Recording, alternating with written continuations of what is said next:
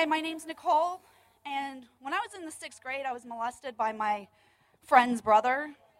And then when I was 14, I was raped by my boyfriend. And in June of last year, I was attacked by my stepson while I was in the shower. If I did not fight back, it would have been another sexual assault, but I fought for my life because I didn't want it to happen again. Thank you all for being here for this girl. She deserves to.